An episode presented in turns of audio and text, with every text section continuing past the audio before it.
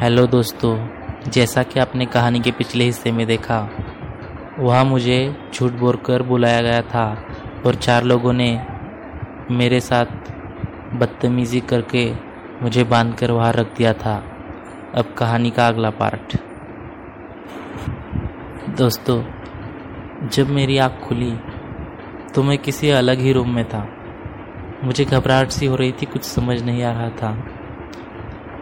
और अभी भी अंधेरा ही था।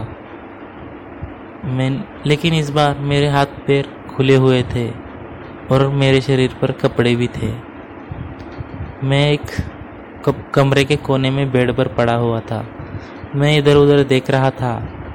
तभी किसी ने धड़ाम से उस रूम का दरवाज़ा खोला और वहाँ पर एक लड़का आ गया। मैं डर के पीछे सरक गया। तभी मेरे मुँह से दर्द की सिस्कारी निकली।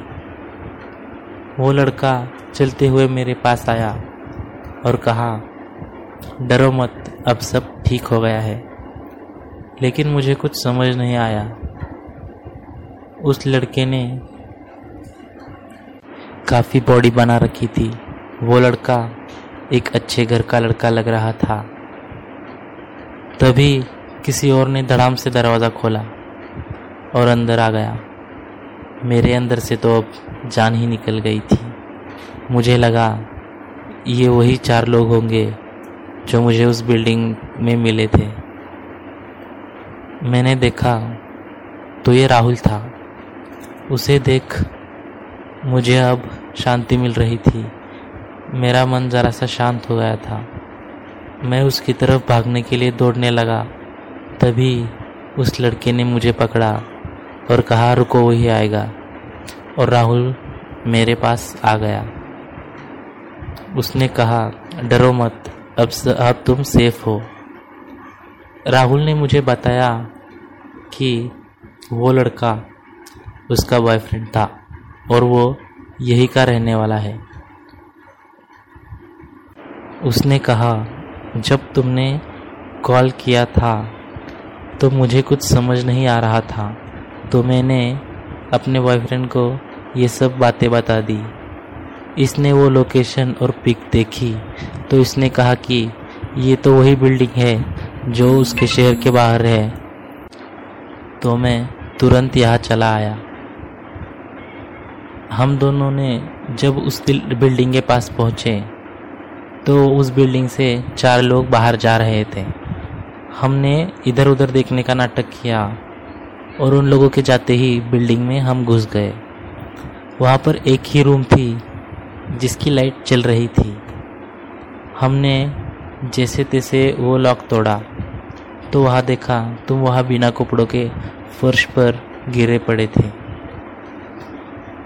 हम तुम्हें वहाँ से उठा लाए।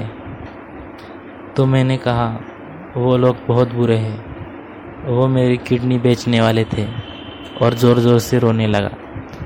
तो राहुल ने कहा, कोई बात नहीं, सब भूल जाओ और अब आराम करो। हम बाद में बात करेंगे। अगले दिन सुबह को मेरे आँख खुली तो राहुल वही था। उसने मुझे बाथरूम में जाने तक मदद की और मैं अपने कपड़े भी दिए। दोस्तों, मुझे अभी भी दर्द हो रहा था और पहले से कम था। जब मैं वापस आकर बेड पर बैठा। तो वहाँ राहुल और उसका बॉयफ्रेंड भी था। उन्होंने मेरे लिए दूध और फ्रूट्स रखे थे। मैंने राहुल से पूछा, मेरे मम्मी पापा? तो राहुल ने कहा, मैंने उन्हें फ़ोन करके बता दिया है कि तुम मेरे साथ हो और हम घूमने आए हैं। तो तभी राहुल के बीएफ ने कहा, चलो, पुलिस में कंप्लेन करते हैं। मैं डर गया था। और कहा, नहीं, मुझे कुछ नहीं करता। तो राहुल ने कहा, कोई बात नहीं, तुम नाश्ता करो।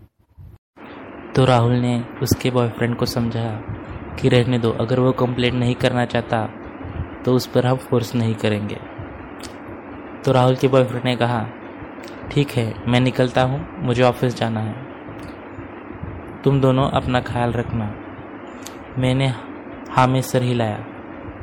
दोस्तों, अगले तीन दिन हम लोग वही थे। इस दौरान दोनों ने मुझे काफ़ी मदद की थी। और अब हमने राहुल के अब से विदा ले रहे थे। अब राहुल और वो एक दूसरे से गले मिल रहे थे और इमोशनल भी हो गए थे। अब मैं घर पहुँच चुका था। मेरी तबीयत अब भी ठीक थी। मैंने उस दिन के बाद कभी वो ऐप नहीं चलाया। अब धीरे धीरे मेरा दर्द कम हो रहा था और मैं ठीक भी हो रहा था। दोस्तों इस कहानी का यही मतलब है अगर आपको किसी से मिलने जाना हो तो हमेशा सावधानी बरके और अपनी लोकेशन राहुल जैसे ही फ्रेंड को या किसी सा, के साथ ज़रूर शेयर करना। हमें इतनी आसानी से किसी पर भी भरोसा नहीं करना चाहिए। और